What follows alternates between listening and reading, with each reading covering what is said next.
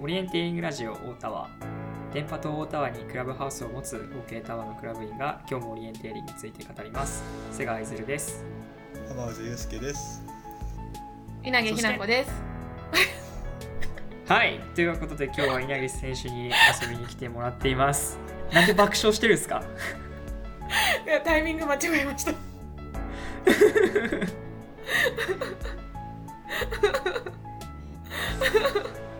まあ宮城選手のことをみんな知ってるんですけどご存知なんですけど、えっと、自己紹介をお願いします。はいえっ、と慶応オリエンテーリングクラブに所属していてえっ、とお茶の水女子大学を卒業した稲毛ひな子です。もう今はオリエンテーリングをもうすぐで10年になるぐらいやってます。今日はよろしくお願いします、よろしくお願いします。したら稲毛さんにまずオリエンテーリングを始めた頃に印象に残っている大会について聞いていきたいと思いますはい。え？始めた頃？うーん。はいま、自分、まあなんていうか学生の時でもはいはいはい。自分の人生初のオリエンテーリングは家の裏の小金井公園っていうところだったんですけど、まあそれも結構はいはいしょはい最初からすごい印象的であもともと最初はなんか家の裏で近いしその後吉祥寺でなんか500円でご飯食べられるみたいな誘い文句にさ 乗っかってはいはいはいはい。行ったらまあその頃はもちろん全然知らなかったんですけどあの1個上の東京大学の辛坊さんが辛坊選手があの私を教えてくれるグループに先輩として来てくださっていて、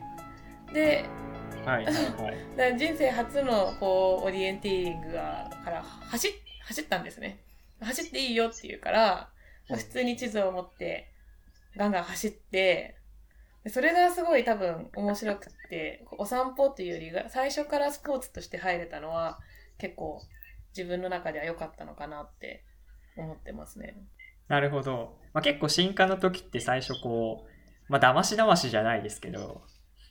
やるのやる始まり方が結構ありますからね。そうですね。もう最初からがっつりオリエンテーリングの本当の楽しさっていうのを感じられたのは、こう私が多分オリエンテーリングにはまる大きなきっかけになりましたね。あー確かに。えその時もひ一人で走ってたんですか？それともみんなで走るって感じのオリエンテーリングだ最初にルールを教わった時はもちろんグループで、なんか新入生2、3人と、あとお茶の先輩含めみんなグループでやって、じゃあ2本目どうするみたいになった時に、あの、その説明の時に、まあ、走って、うまくな、なんかこう上達していくと走って地図読みながらやったりするんだよみたいな説明を聞いていて、で、私その小金井公園に地理感があったから、え、じゃあ走っていいですか？なるほどって言ったら、まあ、全然いいよって言うから、辛坊さんについてきてもらって、普通に新刊用のコースをガチ走りしました。はいなんかまあ辛坊さんあの辛坊さんがしあの稲毛ひな子についていくのはしんどいっていうふうに漏らしたっていうのは 下の代まで聞いてますけど受け継が伝説として語り継がれてますけどねそうなんですね。そうだな。うん、でも、そのオリエンテーリング初期っていう意味では、もう本当、はいその1回目、最初の1回目から、本当に強烈でしたね。じゃあオリエンテーリングあ大学生になる前までは剣道をなさってたんですよねそうです。中高6年間剣道をやっていて。大学生になったら何か別のスポーツを始めてみたいなって思ってたんですか？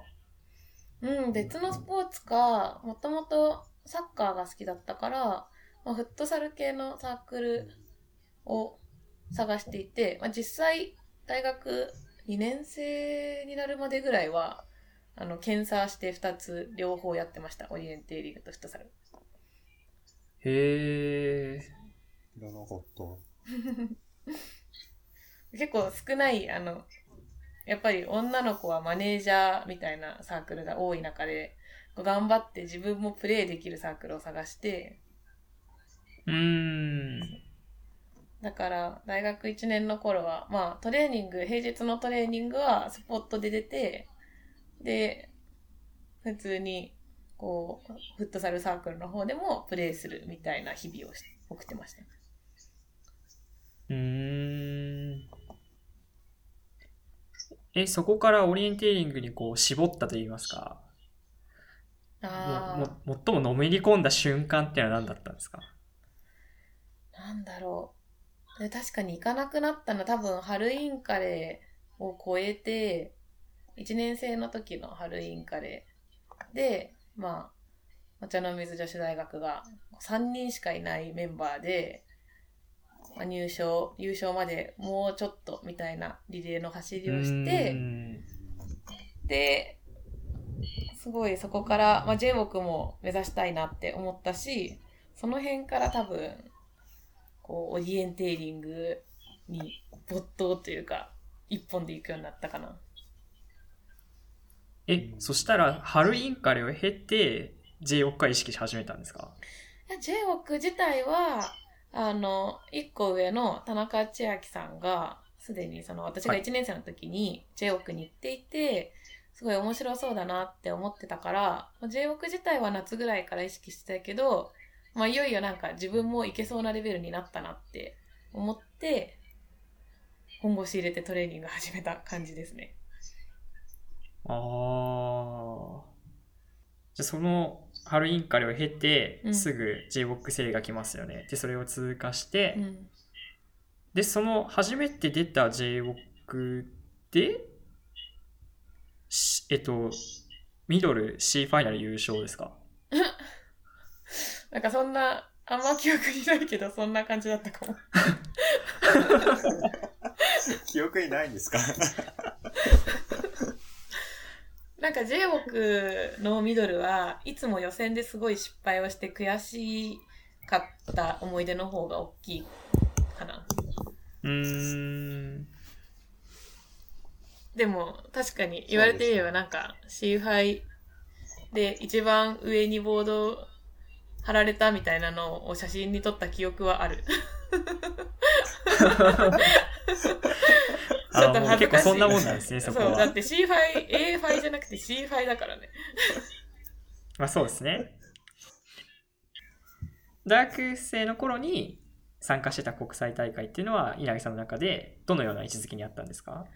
え、難しい。どうだろう。でも、まあ、最初の J-WOC とかは、うーん、まあよくわからないけど、行けるチャンスがあるならいろいろ行ってみよう、みたいな感じから始めたんですけども、うん、どうだろうな。3年4年とかに上がるにつれて、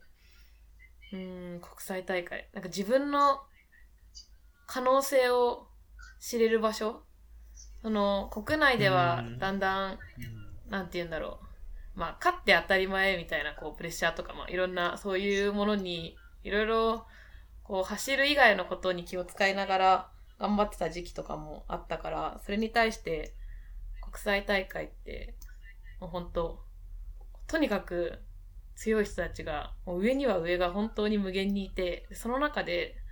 こう自分がまだまだ速くなれる可能性を感じられる挑戦の場所でしたね。うーん。なるほど。それはやっぱし森の中で選手に会ったりすると感じるってこ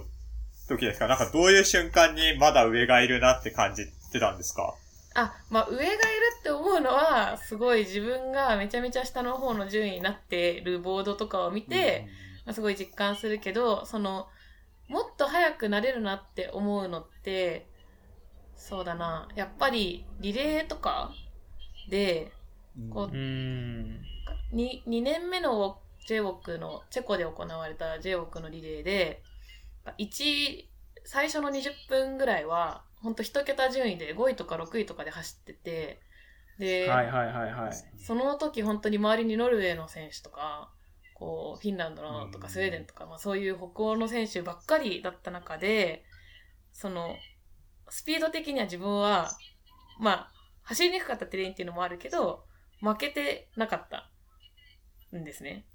で、結局最終的には順位は落ちちゃうけど、それはすごいその、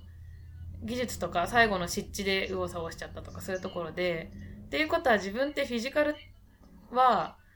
まあ、世界に通用するレベルでもっと鍛えればこうなれるんじゃないかなっていうのを感じたりとかしてすごいなんかそれがまた次のモチベーションにつながったりしてました。うーん。あのジオクのリレーすごかったです。会場にいたんで、いやいや1位、1位集団のアナウンスのとこにジャパンって入ってて、え？みたいになってましたもん。ん。なんかやってる時は無我夢中であんまり、なんて言うんだろう、今自分の順位がどうとか覚えてなかったけど、でも周りにいる人たちとそのスピード感と、あとどんどんその目の前に面白いようにポストが出てくる、あの感覚は、こう今でも覚えてるし、まあ、なんならその私がまだオリエンテーリングを続けてて、世界に挑戦してるのも、ああいう感覚であのスピード感で自分のレースをしたいって思ってるから、今もうんん、やり続けてます。あー私は、あの時のレースはやっぱ大きかったんですね。そうだね。そう、なん何個かやっぱり自分の中で、その、なんて言うんだろう。なんか結構、自分の実力の100%以上が出たと思うレースが、こう海外に行くとできることがある。うん。やっぱそれを自分のものにしたいってその度に思うから、多分いつまでもやめられずにもっともっともっともっとって やってるんだと思う。へー。へーね。まあ、すごい面白い。あの時は、じゃあそういうレースできるっていうのはなんか、なんでしょう、条件とか、突然できるようになってたんですか？な、なんだろう、聞き方が難しいですね。どういう、なんでああいうね風に端的についブていけレイクスルーたんですか、が。あの時は。ついていけたというか、一緒にできてたんですか？うん、条件か。なんでだろうね。まあでもとにかくそのレースって本当に順位のことも考えなかったし、なんならこれがどういう、どういうレースかっていうか、レース全体像っていうよりは、とにかく一個一個の一レック一レックに本当に全力投球してたレースだったなって。うーん。そう。なんか実は結構昔はすごい、うん、緊張に弱くって、で、なんならセレレースとか、その緑予選もそうだけど、通りたい、これだけの結果を出したいっていうレースは、ことごとく失敗してるんですよ。なんか J オークうんはセレレースでまともに通ったことがなくて、いつも、なんか12人中9位だったり、なんなら2年目はディスクだったり、ひどい結果で、でも実績でなんとか上げてもらったみたいな感じだったんですね。で、なんかそれ、そういうレースしてる間は絶対なんか、この大事なレースで強くなれないなって思っていて、まあ自分なりにその緊張をどう処理するかっていうのは結構まあインカレとかも経て、すごい試行錯誤しました。うーん。で、結局、まあ緊張するのはしょうがないから、まあそれを、なんて言うんだろう。まあ緊張してる自分はいるということを受け入れて、で、それを逆に集中力に変える。いつも以上の集中力に変えるっていうのが、ある時できるようになってから、まあそれ多分2年生の後半とかの委員会とかでできたのかな。気がするけど、それからすごい、なんて言うんだろう。こううまく緊張をコントロールして、レースに没頭できた時は、かなりいい走りができるようになった。多分、j クのそのリレーは、まあ、もちろんその手前に、こう、普段ならない2週間ぐらい連続で毎日山に入っているとか、まあ、いろんな好条件は揃ったと思うけど、それの、すごい一番いいところが、リレーで出てたのかなって思います。うーん。そうだったんですね。あれですよね、同じ年に行ったフィンランドでも、あ、フィンランドの世界選手権も走ってらっしゃいますよね。あ、その時は、あれどうだったんですか？うーんと、結果はすごい良かったんだと思うけど、あれも自分的にはすごいチャンスの、チャンスをもったいない。もっとこう、噛み締めればよかったって思ってて、その中国でうまくいったノリのまんま、イエーイみたいな感じで、こう、作法とナッチと乗り込んで、もう1ヶ月毎日オリエンテーリングそうできるぜみたいな感じで、あんまよく考えずに走った。おー。まあそそれが多分何も考えずに走ったから、すごい荒れたセルレースの中で本当に引っかかったのかもしれないけど、うん。あれですよね、ミドルで決勝を走るっていうチャンスがもらえたってことですよね。そう。いや、今思えばすごい大快挙だったけど、あの時の自分の、こう、じゃあそれを掴みに行ったのかっていうと、うん何も考えずに走っちゃったから、それもったいなかったなって、今だったらもっとなんか味わい深かっただろうなって 思います。うーん。ささっきその、何個か、世界、あの、国際大会とかで思い入れのあるレースがあるっていう風におっしゃってたと思うんですけど、うん。その j オックの次ってなるとどういったレースがあったんですか？うーんと、次は、イタリア2000、なんだろう。2014年のイタリアボック。で、これは、私が、その、ロングを走りたいって言って、結構ロングに重きを置いて、頑張ったレースだったんですね。うんうん。で、まあ、これを、多分そのレースを機に、私は多分、その、自分のメインのレースを、モックのロングで、まあ、うん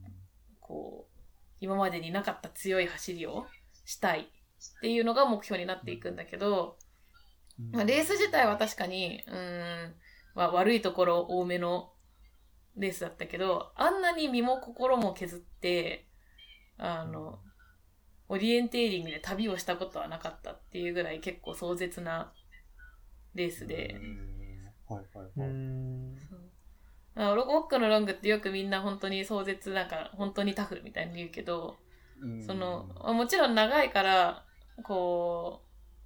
体力的にっていうのもあるけども、まあそれより、なんて言うんだろうな。その長いロングの旅を、どうやって自分の、こう、心身ともに全力でアタックするか。あ どっちかが死んじゃうと、かこう、はい心が、こう、集中力が切れちゃうと、もう、足も体もうまく動かなくなるし、うんでなんかうん。でも温存してるような、そんな簡単なレースじゃないから、常に全力で走らないといけない。うんなんかそれがすごい面白くって、まあ、キングオブオリエンテーリングって言われる、うん言われてる、そう、のもあるけど、もうすべての醍醐味がすごい詰まってるなって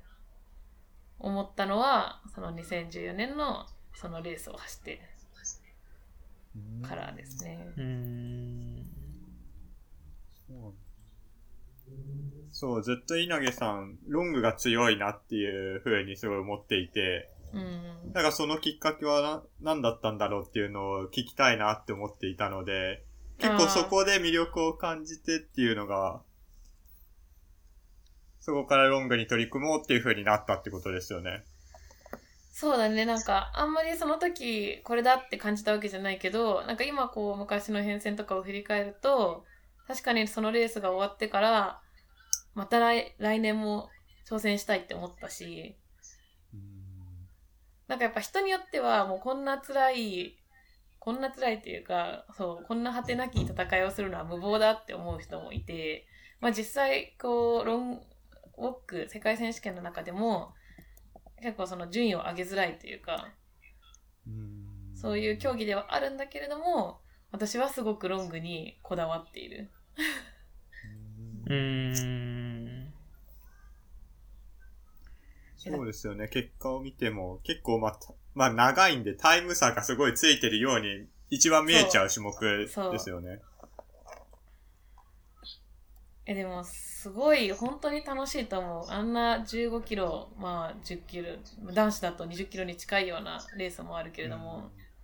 うん。ね、もう景色も全然違うところに飛んでいかされるし、うんガンガン道走りかと思ったら、コンタ何十本も登るようなレックも出てくるし、うん。うん。でそういう風にものすごい壮絶な旅をしたと思ったら、結構こう最後の方はコンピとかでいきなり難しくなったりとか、あはいはいはい。ーアリーナ過ぎて後ってことですよね。で、もう、だってアリーナとか過ぎてもあと3分の2残ってるとか全然普通にあるから、なんか、本当に一つのレースの中で全てが試されるし、まあなんならこう、いつも自分が体験したことのないような、まあ、それは苦しみかもしれないし、喜びかもしれないけど、いつもそういうなんか、新しい、うん世界を、私は毎回僕のロングで見ているから、そいやそれはか、まだ知らない世界だからすごい、そんな世界があるんですねっていう感じです。ああ。まあ別にね、これは多分、ウォークじゃなくても、多分ね、うん。海外に行って、そう、なんかこう、超絶ロングを走った人たちは、みんなこう何か胸に来るところが きっとあると思う。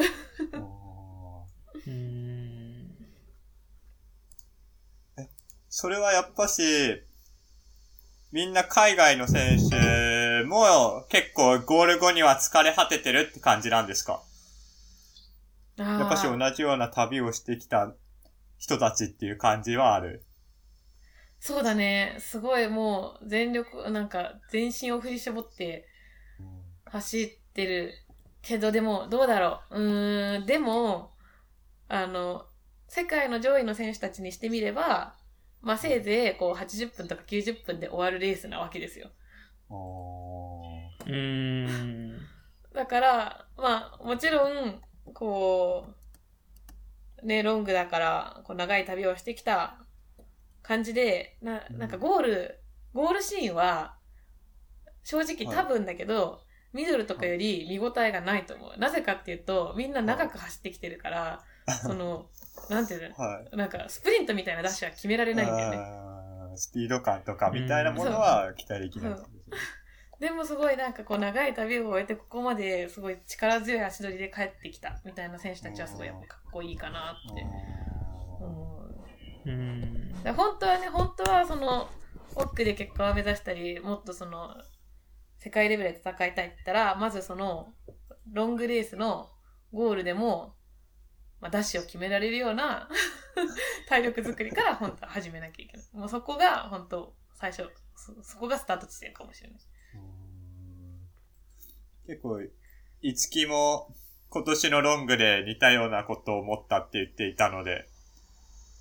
途中で体力尽きちゃったって言ってて。あ、そう、もうね、前半とてもいい走りしてたけど、最後の方ヘロヘロで。でもそう、でもその、ウォッコロンゴングを走ってから、トレイルランニングとかうんも頑張るようになったから、やっぱそれでトレーニングの方法も若干変わった、かなり変わったかな。うん。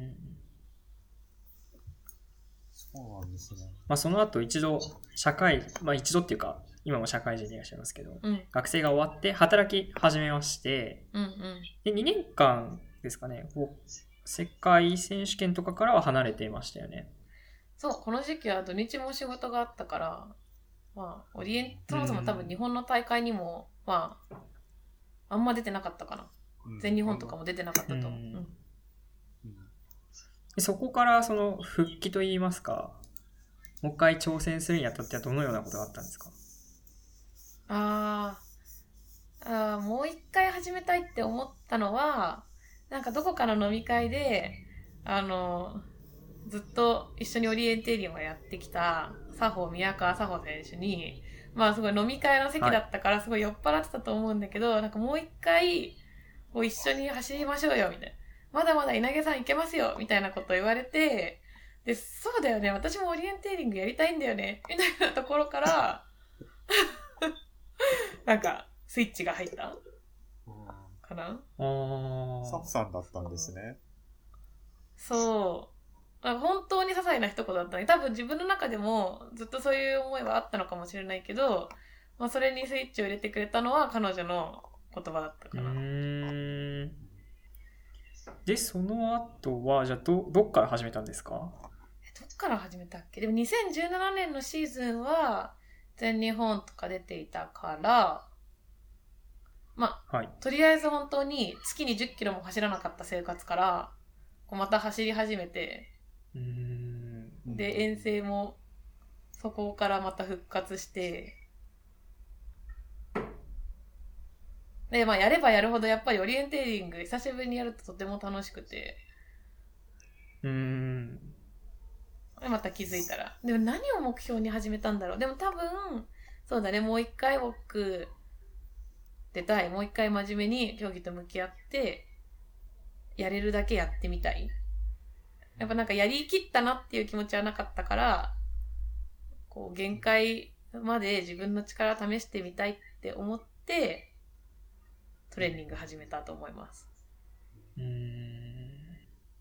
それは、何でしょう、インカレが終わってもそう、ややりきったなっていう感覚ではなかったってことですか、うん、あ大学4年間、そのインカレ、私は 8, 8回、いや、違うか、10回かな。そう、その、インカレ自体は、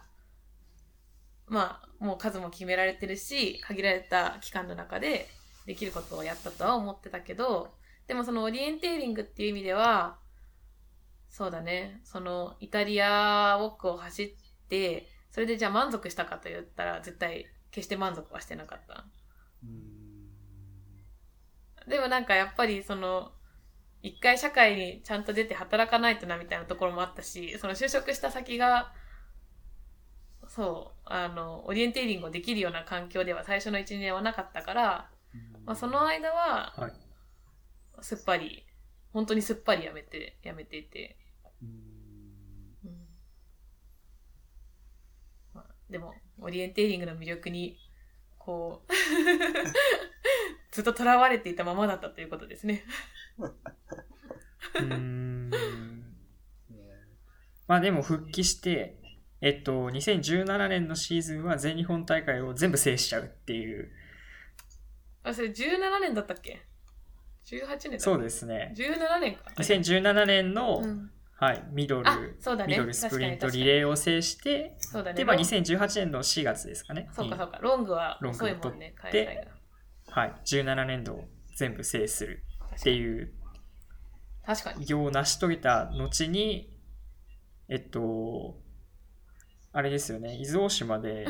あ、す、すぐですかね、伊豆大島で怪我がありましたよね。秋頃かな、そう。いや、ご迷惑をおかけしました、運営者には。いや、あれはね、そう、転んだりしてないかったんだよ。普通に関木林を走っていて、普通に走ってて、ガンって膝を打っただけだったのが、まあ本当に運悪く感染症になっちゃって、はい。そう即入院。即手術。うんああ。びっくりしましたよ。ねえ私もびっくりしたけど、うん。いや、でも、まあ、1ヶ月間入院して、その膝を、その間は全く動かしちゃいけなかった。曲げてもいけなかったし、伸ばしてもいけなかったから、まあ、本当に、こう、関節が固まる。こう、うん歩くのすら、膝がミシミシ言う状態から、こう、うんそうそうそう、入院後は復帰したんだけど、まあ、でも、もちろん悪いこともたくさんあった。永足行けなくなった。アジア選手権行くはずだったのに行けなくなっちゃったし、まあ、全日本も逃すし、いろいろ悲しいこともあったけど、あれを機にすごい自分の体を前よりいたわるようになったから、まあ、スポーツ選手としては、まあいい、いい影響もあったのかなと。確かに、うん稲毛さんといえばなんか、危険を顧みず走ってる感が、それまですごいあったのが確かに、今そんな感じは確かにしないですね。そう。言自分の身を。削ってスピードを求めてたけど、うん最近はその長くトレーニングを続けてこうやり続けることを前提に走るようになったからそれはすごい良かったと思う。うんなんか危なっかしい印象がありました、すごく。おりゃおりゃ走ってましたからね。まあ必要な変化だったんですねきっとそれはね。うん。で、それで復帰し、本格的に復帰できたのがどれぐらいでしたっけ？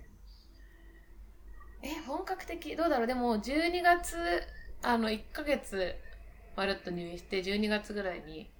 退院してで1月の大会には年始の大会には。2019年の1月。そう、もう出てたから、あすぐ、すぐ復帰しました。なるほど。じゃあそこでそんなにブランクがあったっていう感じじゃなかったんですね。うん、走るの遅くなってたけど、いや、これやっぱオリエンテーリングの面白いところで、自分の体が弱くなった分、ものすごいその、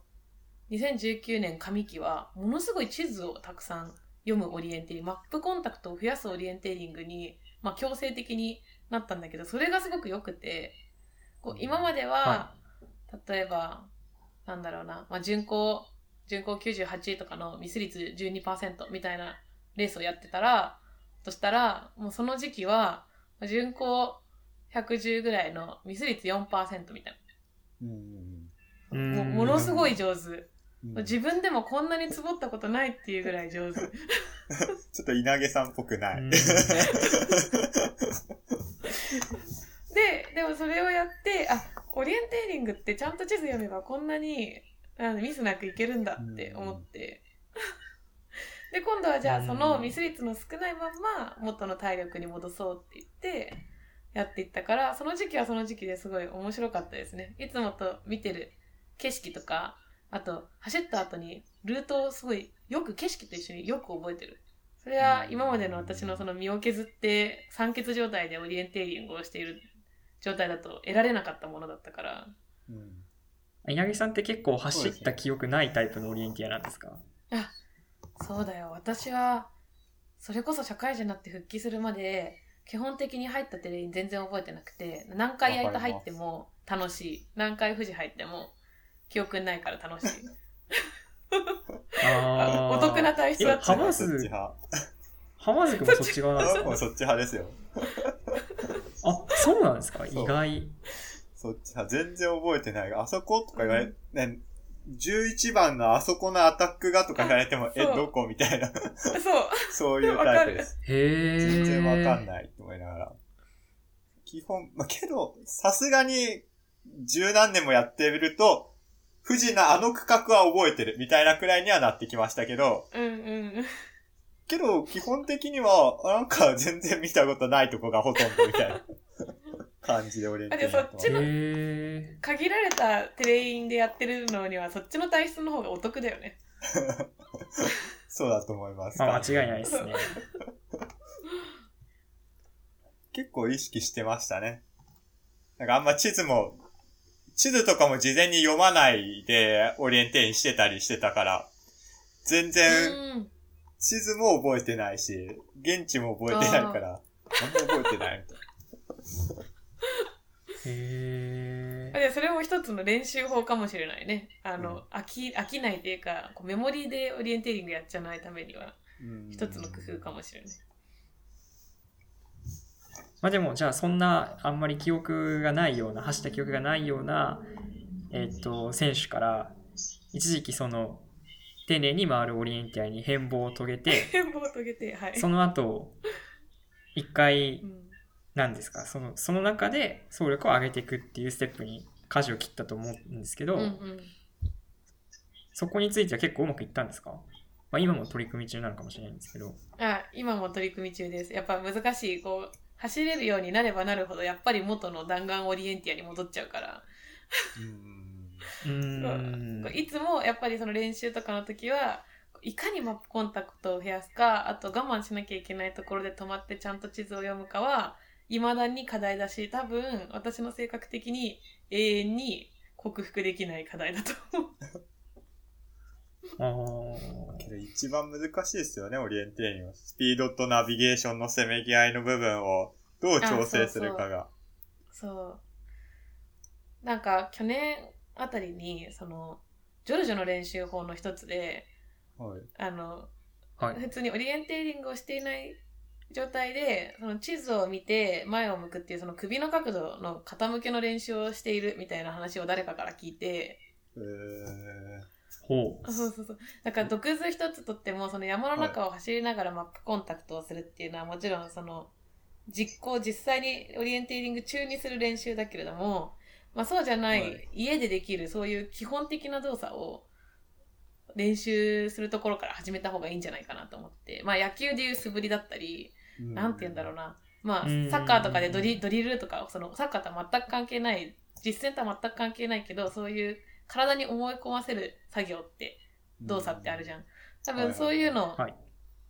オリエンテーリングであんまりやってる人少ないから、うんなんか、それ思います、僕。そう、なんか自然にうん。サムリするとか、自然に。地図を見た後ルックアップするとか、そういうのをもう頭で考えなくて体が勝手にできるように染み込ませるっていうのは結構、うん。なんて言うんだろう、トライして価値ある練習かなって思ってやったりしてます。あれですか？え、その地図読むときの首の角度？うん。そう。マップコンタクトするときにこのくらい傾けてるっていうのを、こう決めとくってことですか？え、そう、でも何度も繰り返す、そのマップを、あ、多分大事なのは 首の角度を何度傾けるっていうよりは、あの、うん。視点を合わせる、きちんと。あー。多分、多分そっちの方が見るところをどこかって決めとくってことですね。手元のどこかって。手元今これ聞いてる人は全く伝わらないと思うんですけど、今二人はスカイプ上で首を振り合ってたんですよ。どういうこと？を見て、近くを見て、パッと前を見て、今度遠くを見るみたいな。うん。その練習。うん。そう。いや、そうこれはすごい有効だと思う。ん。いやなんかちょっとは脱線しちゃいますけど、結構ちょい練僕は重要だと思ってやってたことがあって、う。うんうん、その歩くときも、そのオリエンテーリング走るときは手前と、あ、地図の手元と足元とちょっと遠くと、あとルックアップした遠くを見る必要があると思ってたんで、まああの、通勤して通学してるときとかも手元、手も、足元遠くその遠くみたいのをひたすらら目線を移動させるっていうのをやってたりしましたね。そういうなんか、あちょいちょいのね、動作ね、重要だと思ってて、あんまやんないですよね。最近僕そうなんだよね。うん。え、でもいいと思う。そうやってその視線をどんどん切り替えて、見る場所とかを切り替えていくって結構大事だか、ら、そう。やっぱり、そうだね。一番整地がうまくい、綺麗にできた頃も、あの、OLK 内で100ポレンがはまっ、すごい、100ポトレーニング、整地トレーニングがすごい、あの、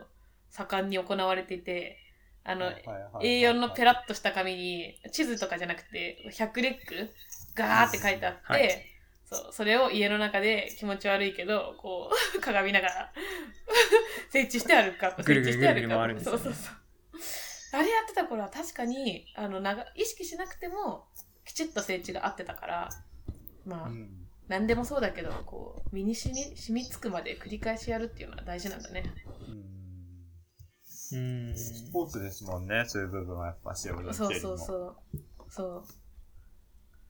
何の話実際にオリエンテーリングするときに頭の容量を減らしておくってことですよね。あ確かにそう。それはとてもね大事だと思う。ん。他に負荷をかけられう、うんるように。うん、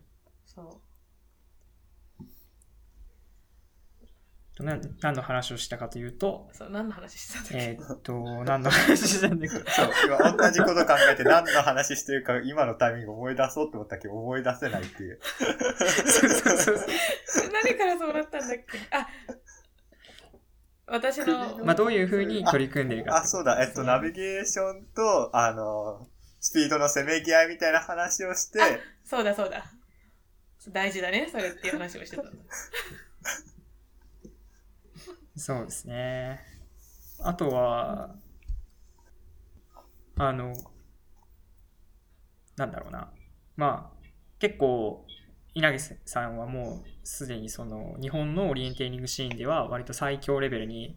まああ、あるじゃいるじゃないですか。ありがとうございます。結構なかなかうん。その切磋琢磨っていうような環境は今までこう作りづらかったのかなっていうところも、まあ、ちょっとあるんですけどその辺ってどうなんですか？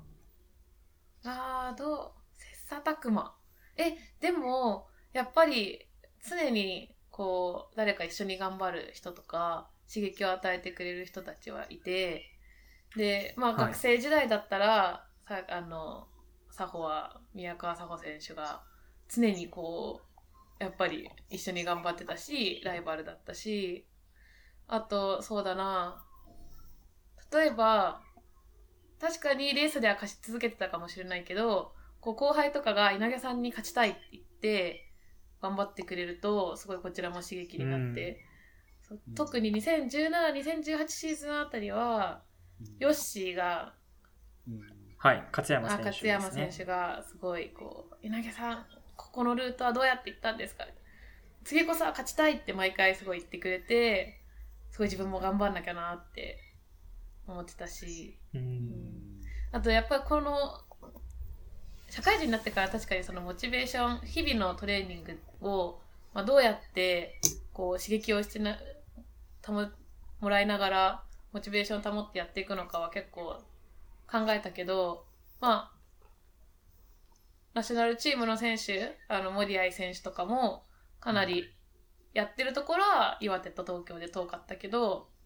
すごい連絡を取り合ってお互いのトレーニング結果を共有して、あ、今日それ頑張ったねみたいな。あじゃあ私もポイントでやろうみたいな感じで、そ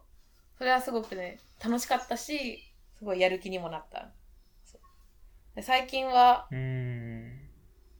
なかなか、こう、継続してずっと一緒にトレーニングできる相手っていうのは、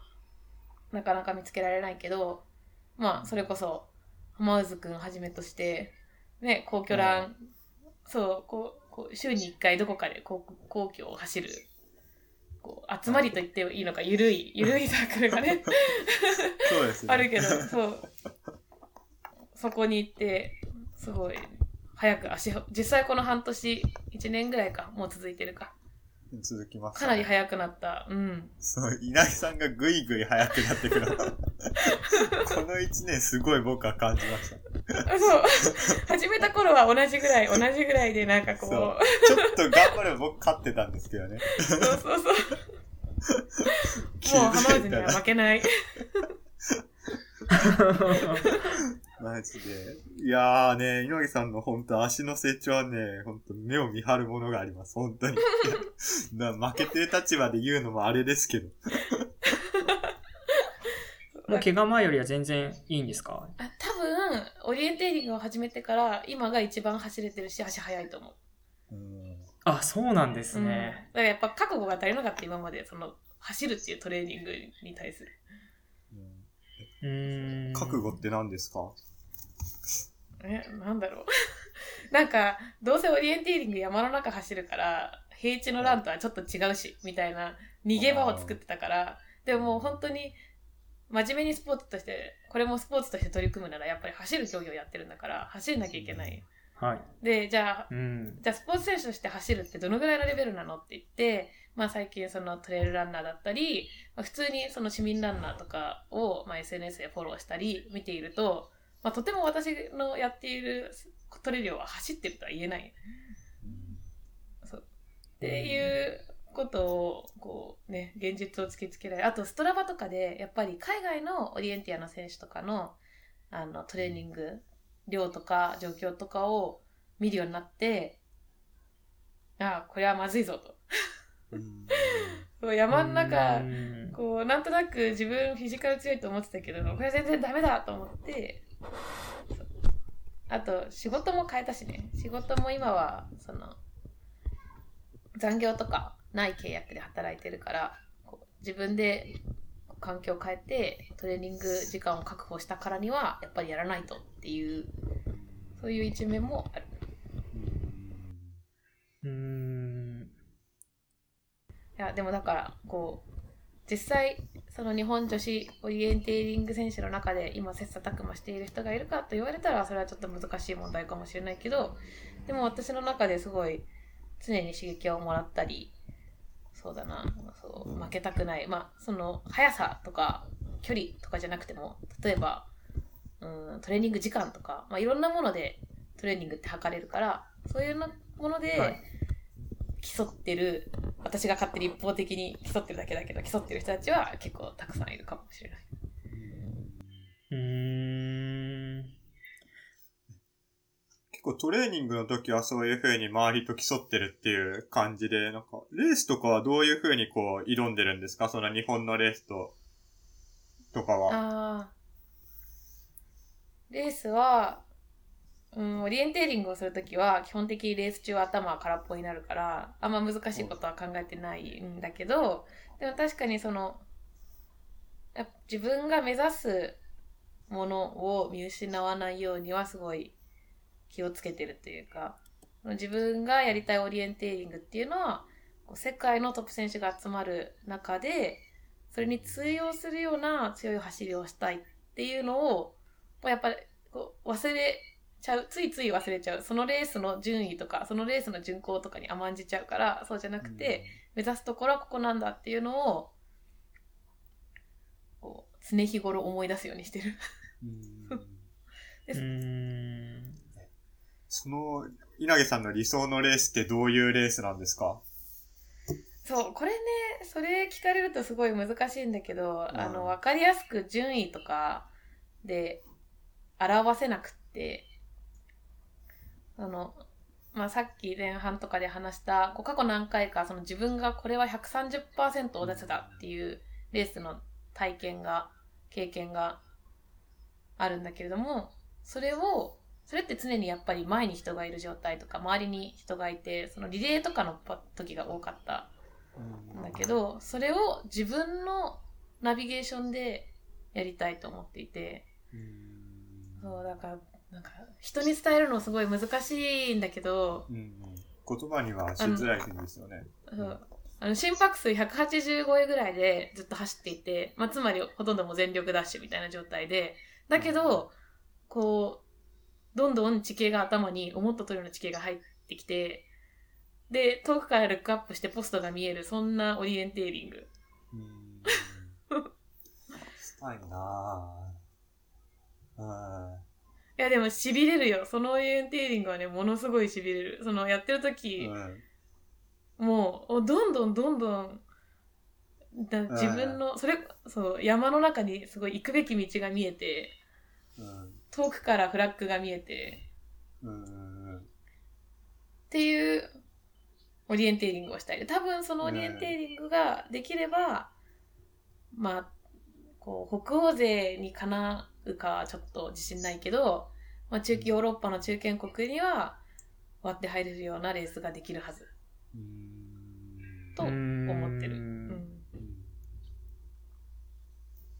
そのレースしたいっすね。なんか今、そ自分も昔一度だけあったのを今言われて思い出した気がします。それを確かにう。うん。すると、なんかこう、体がね、おおってなるのが、そう。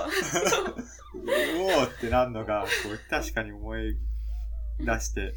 でやっぱそれっていうのはし、なんかし、自分が思い返すとすごい真剣に自分が取り組んでいたレースで相当集中してたなっていうのがあったので、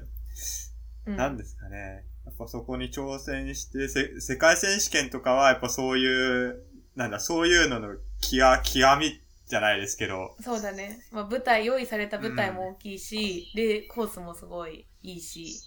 そ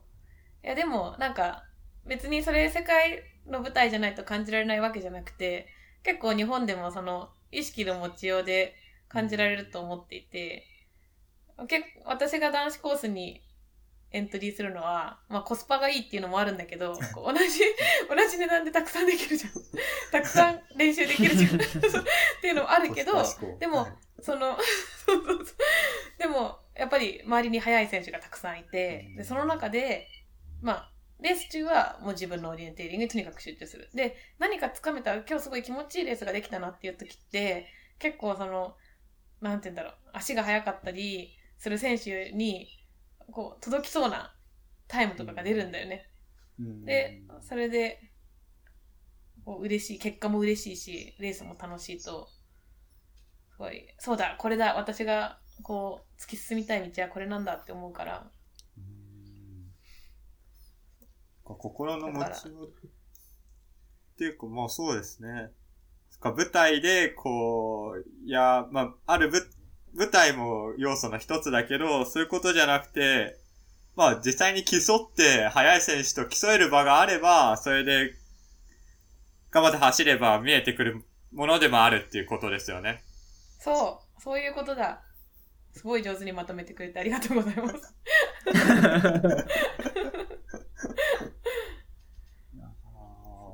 え、最近はそれってどういう場であったんですか？ちなみに。最近、最近、あ、うーんと、でも、あの、去年のはい。ノルウェーから帰ってきた後に八ヶ岳はい。で走ったんだけど、清里ですか？そう、清里。おはいはいはいはいはい。優勝したやつです、ね。あのレース、そう、あのレースは、なんか自分でも思った以上に走れて、すすごい気持ちよかったな。あれです、最終日のチェイシングですか？うん、チェイシングはね、あの、全部参加してなかったから、スプリント出れなかったから、チェイシングにならなかったんだけど、ミドルとか、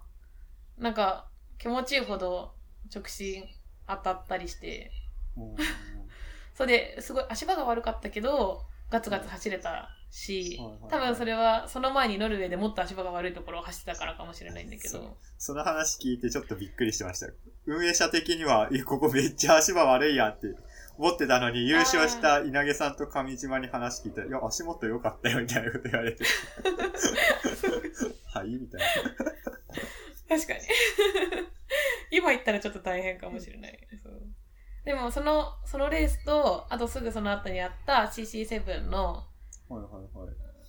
東京で。望郷のレースは、あの、久しぶりに、なんて言うんだろうな。ブレイクスルーポイントというか、あ、そうだ、うんこういうオリエンテーリング私目指してたんだ、みたいな走りができたかな。なんか、日本でもちょいちょいっていうか、やっぱりワンシーズンに1回ぐらい、そういう経験をしないと自分も多分その気持ち忘れちゃうし、何か見失っちゃうし、う。そうう。なんかそういうのは、まあ、どちらかっていうと悪い思い出を反省するっていうよりも、私はいい思い出を次へのステップの踏み台にしたいと思って、うんオリエンテーリングしてる。反省しろよって感じだよね、多分ね。悪い悪いところも反省しなきゃいけないんだけど。けど、それ、いや、けど、そっちの経験をやっぱし持ってるっていうのは、いや、いい、どんどんつ、向上心が上がってきますもんね、その次、その次っていう。あうん。確かにそうだね。そういう、そう、これもダメだ、あれもダメだって思うよりは、うん。よし、これができたぞってやってった方が、まあ自分的にも前向きになれるから、そうですね。えーそれどうやったら持てるんだろうなんか、いや、僕の話になっちゃうんですけど、相談なんですけど、うんなんかそういう感覚がね、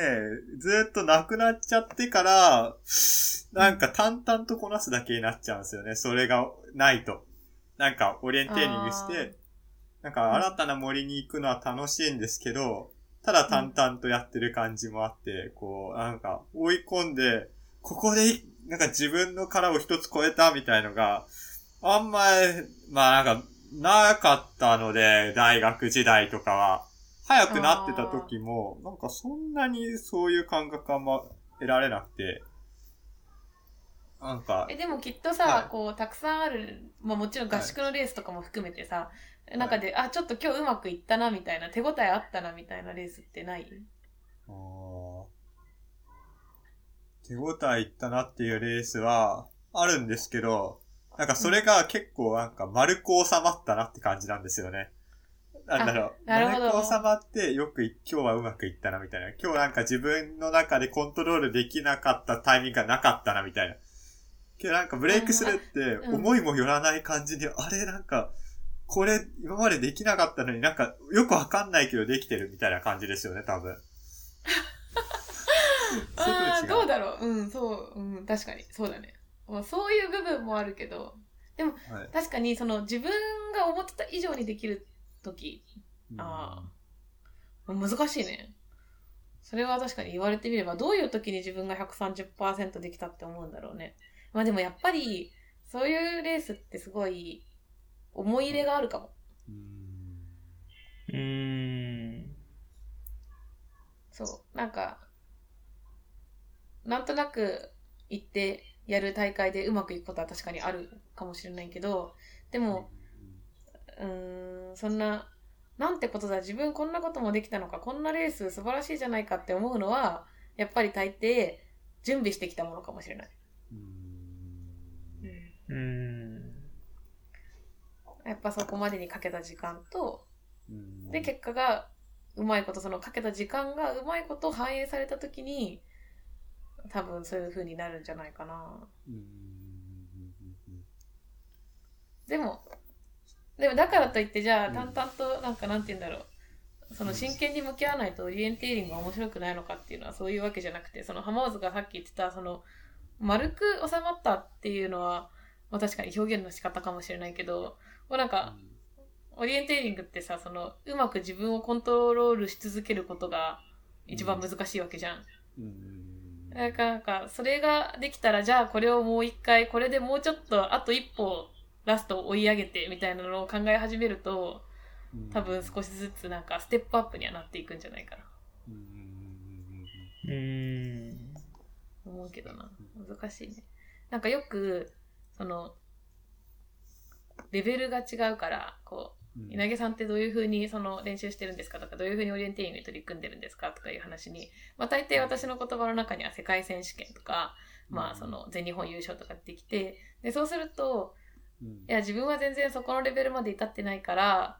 こうわからないですみたいな感じで、こう、そうそうそう、距離を、まあどうしても距離を感じられてしまうことがあって、でもなんか私の中では、それはただその単語が大それたものを言ってるだけで、結構ベクトルは、その小、始めた頃、大学1年生の頃と変わってなくて、うん、まあ楽しい、楽し楽しくてやりたいことがある、で新しくできたことがある、で、目標にしたい舞台がある。で、それが、こう、なんていうの、平行移動して、ちょっとスケールが大きくなっただけで、その、頑張りたいとか努力したいっていうベクトルは、どん、どんな人も同じように持てると思っているから、そう。だからなんか、その、自分の実力が出し切れないとかいう話も多分私も同じように悩んで考えているところではあるから、なんか、身近に感じてほしいなってよく思う。うーん。か、みんな距離感じてるんですね。うんじゃあこのラジオを通じて、そうだね。まあ、特にね、オリエンティはそうみんなと、そう。そう。そう。身近に感じたいなって。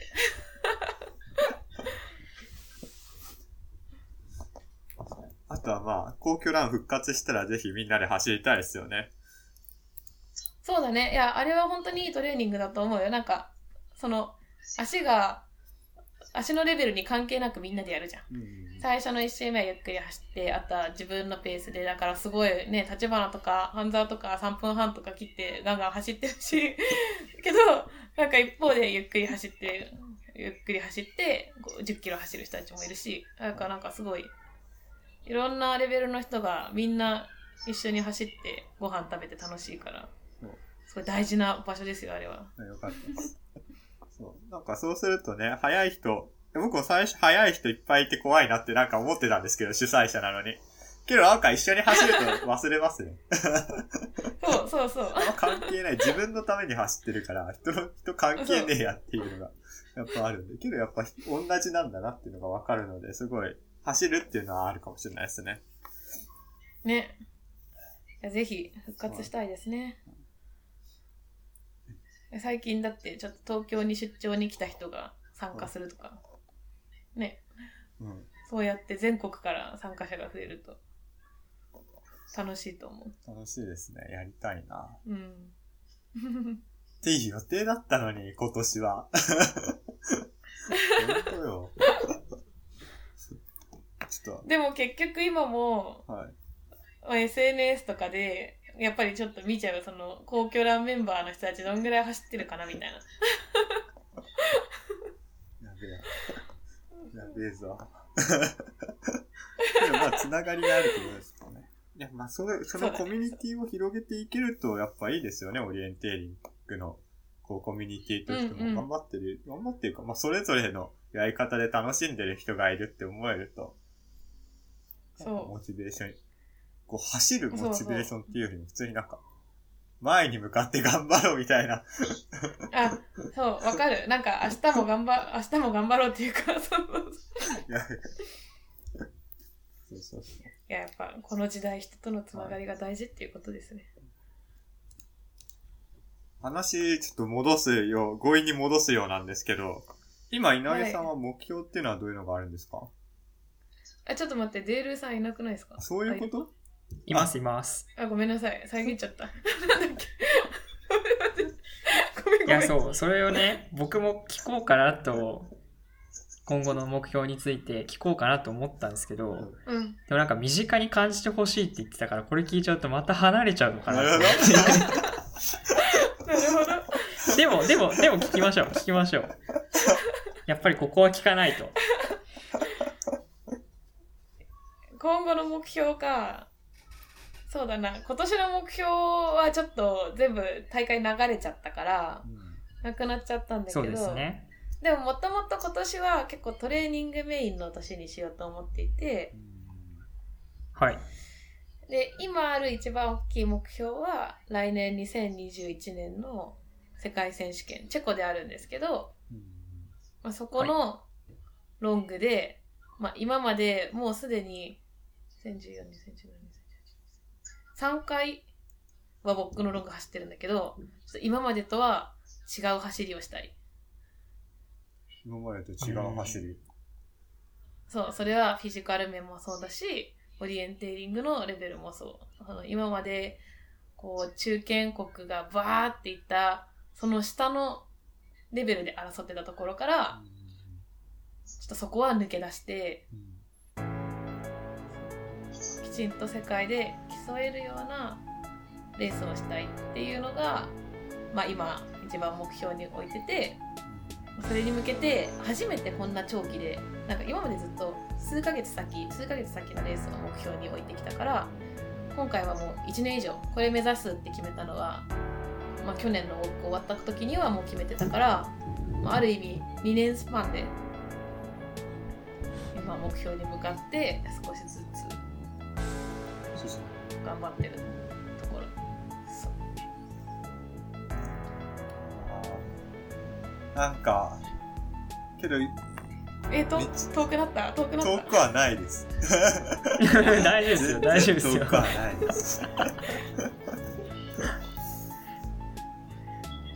これ聞いてる人、本当離れないでくださいね。そんな世界もあるんだなえ、けど単純に、いや、僕なんかはそこのレベルでは今はないですけど、単純にかっこいいし、憧れるし、なんだろう。うん、まあ、うん。いや、こう、お応援したいっていうか、なんか、なんでしょう、引っ張られる感じがありますよ。距離が離れてくんじゃなくて、稲毛さんが。なんか一緒に引っ張られてる感じはします。